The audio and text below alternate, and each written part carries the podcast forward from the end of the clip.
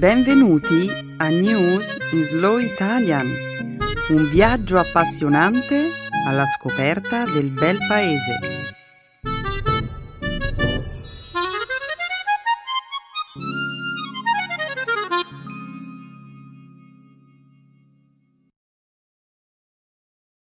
Oggi è giovedì 24 novembre 2016.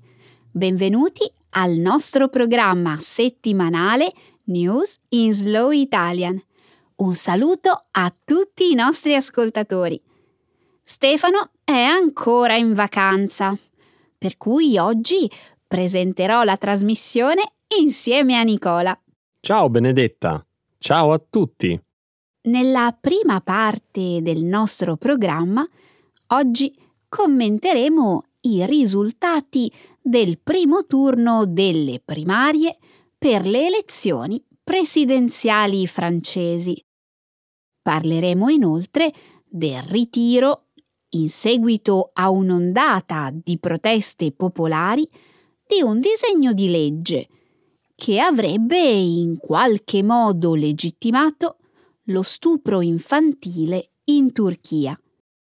Più avanti discuteremo i risultati di un rapporto pubblicato in Europa lo scorso venerdì, che getta una luce allarmante sul crescente problema della resistenza agli antibiotici. Infine, concluderemo questa prima parte del programma con una notizia che riguarda un curioso episodio verificatosi la settimana scorsa a Toronto, in Canada, dove un aereo è quasi entrato in collisione con un UFO. Un UFO.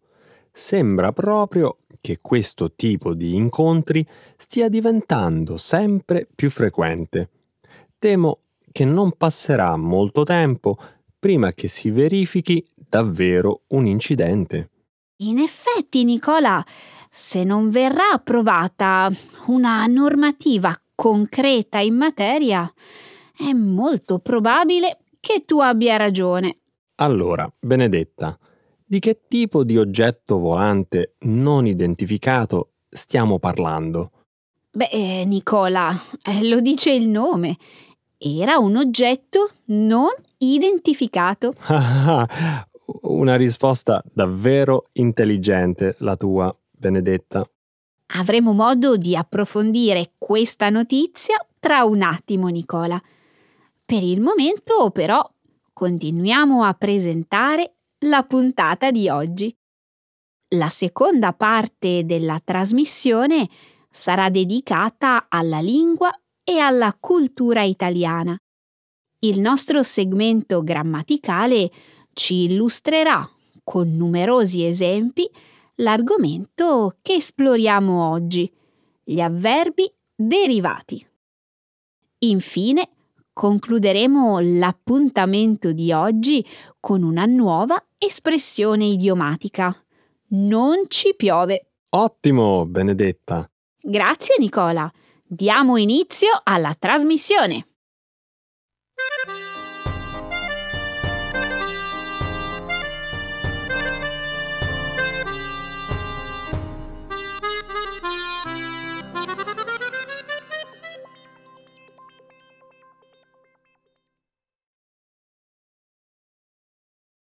La Francia sul punto di scegliere il candidato presidenziale del centrodestra. Domenica prossima, in Francia, gli ex primi ministri François Fillon e Alain Juppé si sfideranno in un ballottaggio per conquistare la nomina presidenziale del centrodestra. Fillon e Juppé si sono imposti al primo turno elettorale la scorsa domenica, eliminando l'ex presidente Nicolas Sarkozy. Con ogni probabilità, il candidato che vincerà la nomination per il partito di centrodestra Les Républicains si troverà ad affrontare la leader di estrema destra Marine Le Pen alle elezioni presidenziali del prossimo maggio. Fillon, che alle primarie della scorsa domenica si è imposto come il vincitore a sorpresa, con il 44% dei voti, è un conservatore che ha promesso profonde riforme nell'area del libero mercato. Juppé, che alla vigilia delle primarie era stato indicato come il favorito, ha condotto una campagna elettorale di ispirazione più centrista, conquistando il 28% delle preferenze.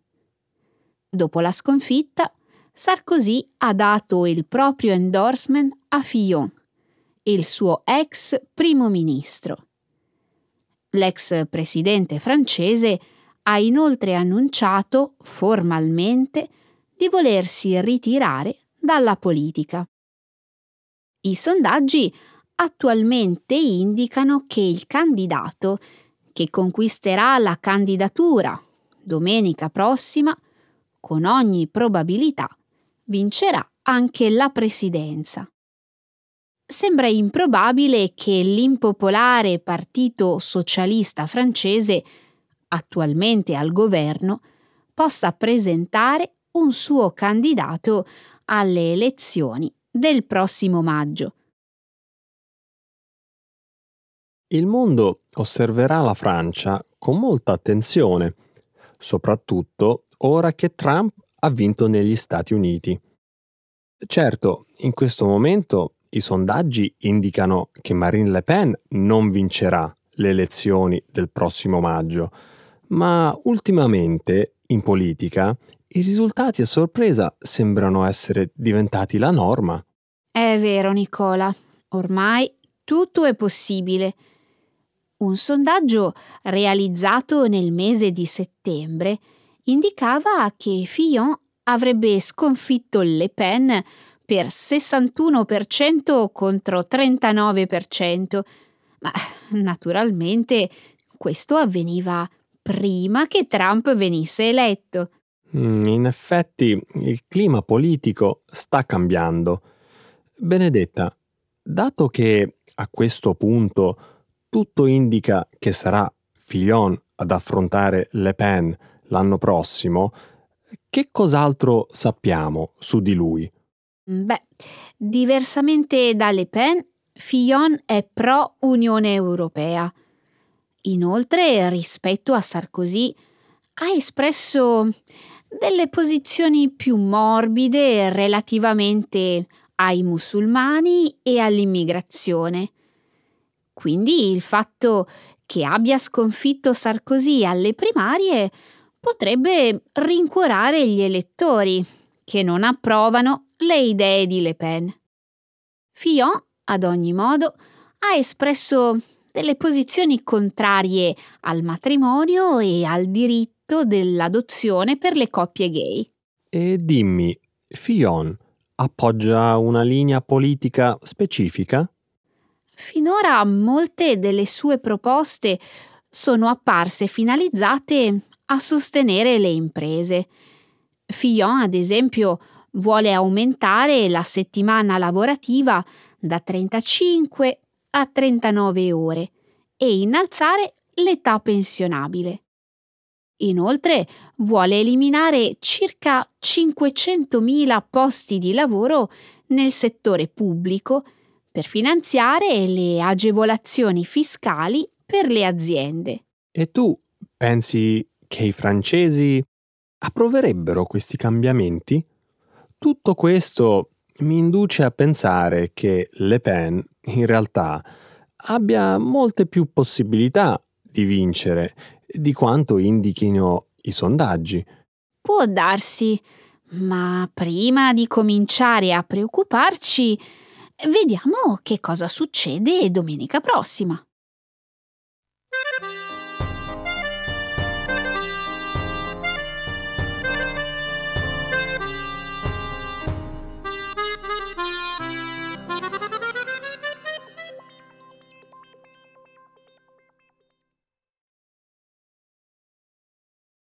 Dopo un'ondata di proteste popolari, la Turchia ritira un disegno di legge. Martedì scorso il governo turco ha ritirato una controversa proposta di legge che avrebbe accordato una sorta di amnistia agli uomini condannati per aggressione sessuale infantile nel caso avessero contratto matrimonio con le loro vittime.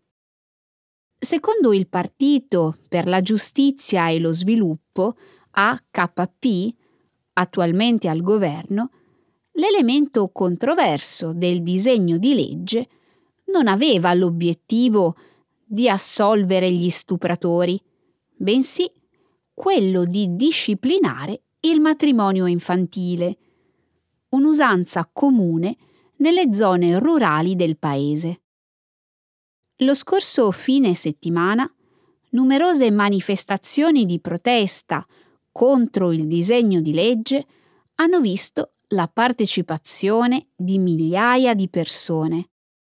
Anche l'UNICEF ha criticato la proposta, precisando che la misura avrebbe compromesso la capacità della Turchia di combattere la violenza sessuale e il matrimonio infantile. Una legge di questo tipo creerebbe un clima di impunità a favore di chi si rende responsabile di tali violazioni dei diritti dell'infanzia. Inoltre aumenterebbe il rischio del perpetuarsi delle violenze, nel caso in cui le bambine sposassero gli autori di tali abusi sessuali. Benedetta, i matrimoni precoci sono estremamente comuni in Turchia. Un matrimonio su tre coinvolge una persona d'età inferiore ai 18 anni e nella stragrande maggioranza dei casi queste persone sono analfabete Quel che è ancora più scioccante, in ogni caso, è il fatto che nel clima patriarcale che domina in Turchia, una ragazza non potrebbe esprimere un vero consenso. Nicola, le ragazze minorenni non possono offrire il proprio consenso in modo consapevole. Di fatto, se fosse stata approvata, questa legge avrebbe legittimato lo stupro e incoraggiato il fenomeno delle spose bambine. Esatto. A, a proposito, pensa che l'ex presidente turco Abdullah Gül si è sposato quando aveva 30 anni e sua moglie ne aveva 15. Ora ti voglio leggere alcuni dati pubblicati dal Ministero della Giustizia turco. Dal 2002 in Turchia 440.000 ragazze di età inferiore ai 18 anni sono diventate madri. Per di più, 15.937, 15.937 di queste ragazze avevano un'età inferiore ai 15 anni inferiore ai 15 anni. Proprio così. Di fatto in Turchia i casi di violenza sessuale ai danni di persone minorenni sono triplicati negli ultimi dieci anni. Durante lo stesso periodo, inoltre, si sono celebrati ben 438.000 438.000 matrimoni nei quali le spose erano minorenni. Davvero scioccante. Sì, e sai cos'altro è scioccante? Questo disegno di legge avrebbe favorito almeno 3.000 uomini, attualmente in carcere per aver violato la legge sul matrimonio infantile.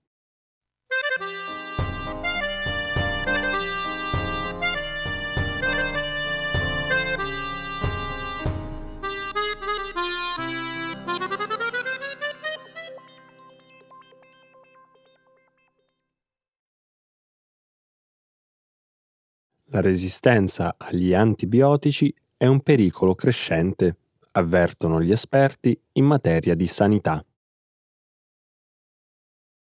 Lo scorso venerdì un rapporto pubblicato dal Centro europeo per la prevenzione e il controllo delle malattie ECDC ha evidenziato il fatto che la resistenza agli antibiotici sta segnando un'allarmante crescita in tutta Europa.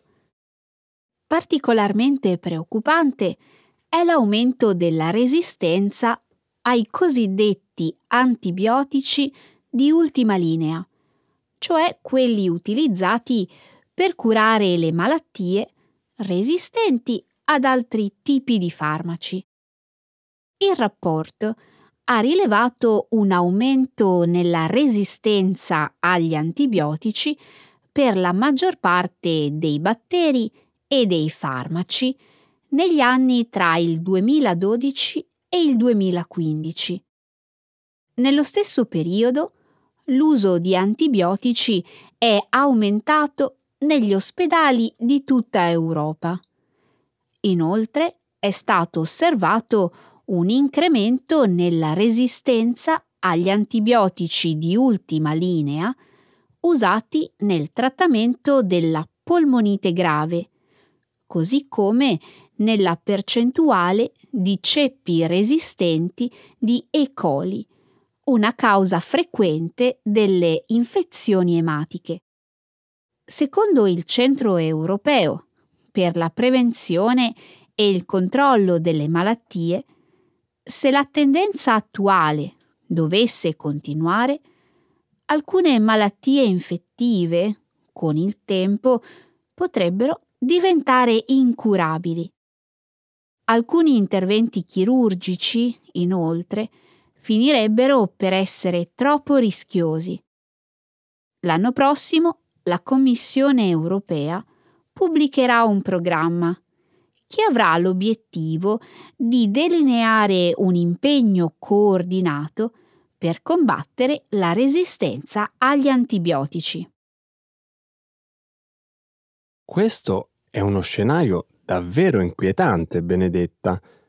È difficile immaginare che cosa potrebbe accadere se gli antibiotici un giorno smettessero di essere efficaci nella cura delle malattie. Eh sì, Nicola, si tratterebbe di un problema davvero grave. Ma questi problemi non derivano forse dal fatto che i medici tendono a prescrivere gli antibiotici anche quando non ce ne sarebbe realmente bisogno? In alcuni casi i medici non sanno quale antibiotico potrebbe essere il più adatto al trattamento di un certo tipo di infezione. Così finiscono per prescrivere un antibiotico a largo spettro, mentre la soluzione migliore sarebbe quella di prescrivere un antibiotico mirato a una specifica infezione. Con questa strategia si rischia di distruggere i batteri benefici presenti nel corpo, favorendo il moltiplicarsi dei batteri nocivi. Ma allora, eh, non è forse inutile che i ricercatori lavorino per sviluppare degli antibiotici sempre più potenti? Se i batteri hanno un'infinita capacità di sviluppare una resistenza ai nuovi antibiotici immessi sul mercato.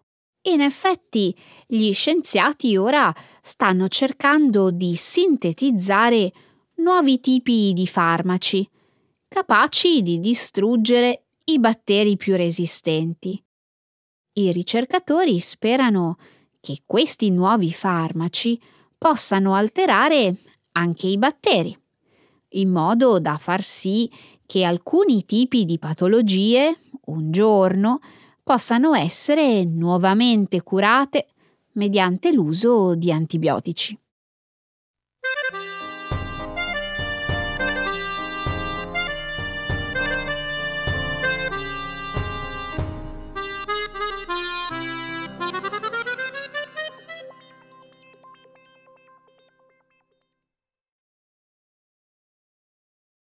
Canada, due persone ferite dopo un incontro ravvicinato tra un aereo e un misterioso oggetto volante.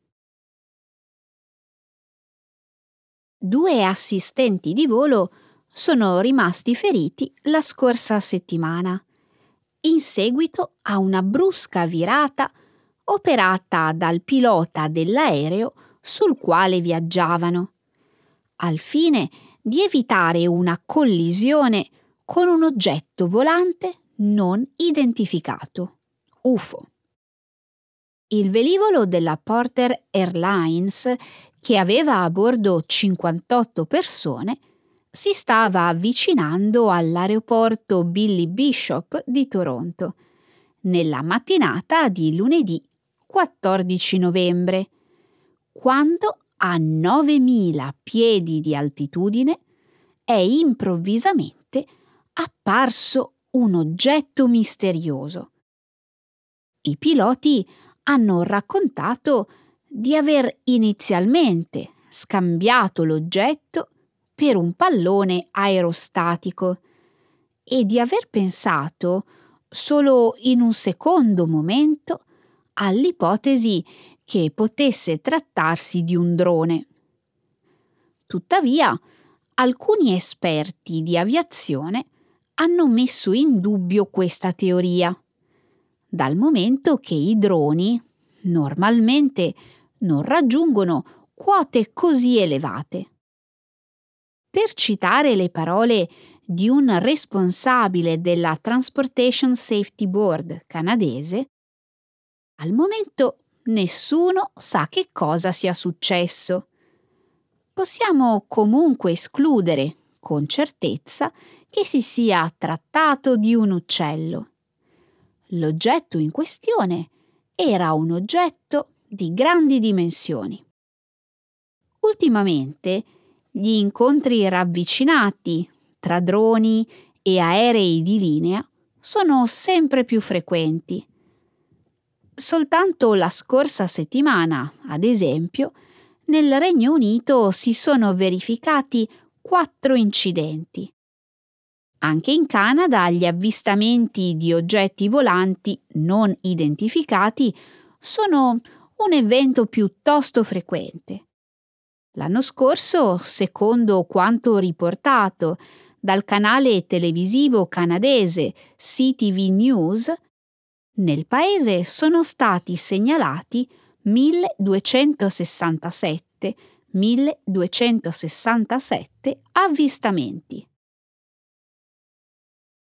UFO! Sicuramente si è trattato di un UFO proveniente da un altro pianeta.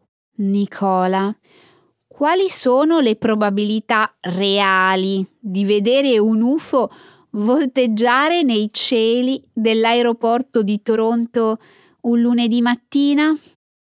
Negli ultimi tempi poi le persone che vogliono pilotare un drone sono sempre più numerose e purtroppo alcune di loro si comportano in modo incosciente. Per di più, gli inquirenti che stanno investigando il caso non hanno affatto parlato di navi spaziali. Molto più semplicemente hanno detto di non poter identificare l'oggetto con certezza. È probabile comunque che ritengano che ci sia una spiegazione del tutto logica dietro a questo fenomeno. Beh, in ogni caso non sarebbe la prima volta che un drone si trova a volare oltre i 9000 piedi. Anche se è vero, questi sono eventi estremamente rari. E illegali, probabilmente. A quanto mi risulta, i droni sono autorizzati a volare solo a poche centinaia di piedi dal suolo. Sì, eh, questo è vero. Ma in passato si sono verificate delle eccezioni. Qualche mese fa ho visto su YouTube un video pubblicato da una persona che aveva fatto volare un drone a una quota di 11.000 piedi Immagino che questa persona abbia dovuto disattivare alcune restrizioni automaticamente incorporate nel velivolo, ma dal punto di vista tecnico è possibile. Mm. Temo che non sapremo mai che cosa sia realmente accaduto. Nel caso in cui si sia trattato di un drone, l'operatore del velivolo non ammetterà mai di aver fatto volare l'oggetto così vicino ad un aeroporto e nella remota possibilità che si sia trattato di un velivolo spaziale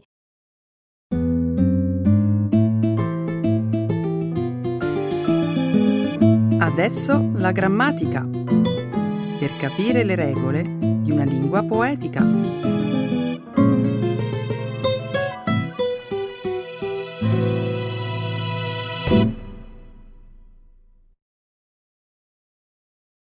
Derived adverbs. Mi sbaglio o sei un folle amante della tecnologia? No, non ti sbagli, Benedetta. Adoro la tecnologia da sempre. Figurati che quando ero piccolo mi piaceva tanto trafficare con i computer, che per diversi anni ho sognato di diventare un ingegnere informatico. E poi cos'è successo? È accaduto che alcuni fallimenti mi hanno un po' demoralizzato e gli eventi della vita mi hanno portato a fare scelte professionali completamente diverse. Non ti preoccupare, non sei l'unico ad aver intrapreso una carriera totalmente diversa da quella che sognavi. E immagino che tu abbia ragione. Potrei citarti l'esempio di Cosimo Malesci, fondatore della Fluid Mesh Network, famosa per il super wifi. Figurati che originariamente aveva il sogno di costruire sottomarini che potessero mimetizzarsi con i pesci. E poi che cosa è successo? Non dirmi che inaspettatamente è finito a fare l'acrobata al Cirque du Soleil. Beh, diciamo che c'è stato un radicale cambio di rotta nella sua carriera, anche se non così drastico. Cosimo, con altri tre studenti italiani del MIT, ha fondato una nuova impresa che in breve tempo è diventata leader nel settore dei sistemi di comunicazione. Sfruttando l'invenzione del super wifi? Sì, sembra che questi quattro italiani abbiano sviluppato una tecnologia capace di trasmettere dati e immagini stabili da mezzi che si muovono anche ad alte velocità. Come i treni. Bravo, questo esempio calza a pennello. Sì, la Fluid Mesh ha chiuso contratti con alcune società molto importanti, come la BART, il sistema di trasporti su rotaie di San Francisco, e la multinazionale Cisco Systems. Che io sappia, la Cisco non gestisce mezzi di trasporto. No, infatti, Cisco vendendo hardware di rete, attrezzature di telecomunicazione e servizi e prodotti di alta tecnologia ha semplicemente incluso il super wifi nei pacchetti da offrire ai propri clienti. Ottimo! Questa nuova tecnologia ha una vasta area di applicazione anche nei sistemi di sorveglianza delle città, degli aeroporti e pensa che funziona persino sottoterra. Non posso crederci. Potrebbe essere utilizzata anche nelle miniere? È fantastico! Oh sì, lo è. Un giorno, grazie a questa nuova tecnologia, non sarà più necessario rischiare la vita umana per lavorare in profondità estreme. Sarà sufficiente utilizzare macchine comandate a distanza con questo super wifi. Questa è certamente una possibilità. Che bello ascoltare storie che parlano di successo. Oggi si tratta sicuramente di una realtà imprenditoriale affermata, è vero, ma eh, non ti scordare che il successo, come accade spesso, è arrivato dopo anni di duro lavoro e innumerevoli sconfitte. Mai lasciarsi abbattere dagli insuccessi, vero? Ben detto. Questa è una lezione che forse avrei dovuto imparare da piccolino. Eh, pensi che se avessi fatto mio questo insegnamento, adesso sarei ingegnere? Chi può saperlo? Sicuramente hai incontrato delle difficoltà che ti hanno scoraggiato e così non sei riuscito a coronare il tuo sogno. Quale che sia il motivo, ora non importa più. Coltiva nuovi sogni e progetti e fai tesoro dell'esperienza passata. Non farti abbattere dalle delusioni e continua imperterrito per la tua strada. Vedrai che alla fine avrai successo. Ecco le espressioni, un saggio di una cultura che ride e sa far vivere forti emozioni.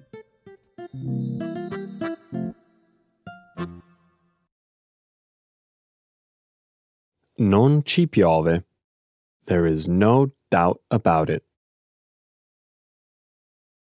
Ti va se adesso parliamo un po' di Brexit? Che cosa c'è da dire ancora? Il popolo britannico lo scorso 23 giugno ha deciso di uscire dall'Unione Europea. Sono curioso, qual è stata la decisione finale?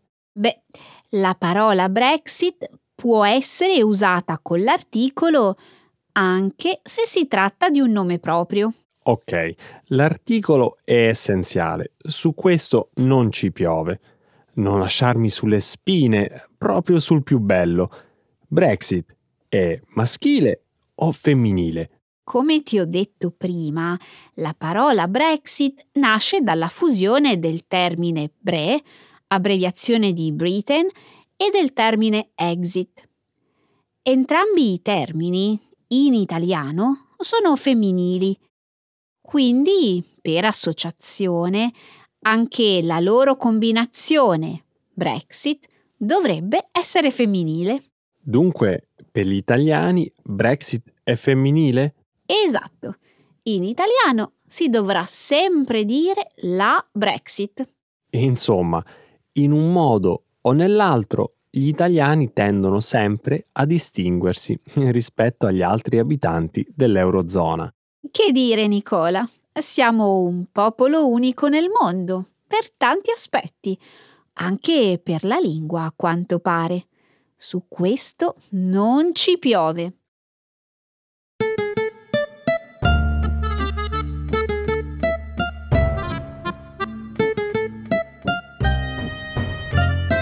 Ok Nicola, tempo finito, tempo di saluti. Sì, e grazie mille per essere stati con noi durante questa puntata. Ci vediamo la prossima volta, Benedetta? Assolutamente, buona settimana a tutti.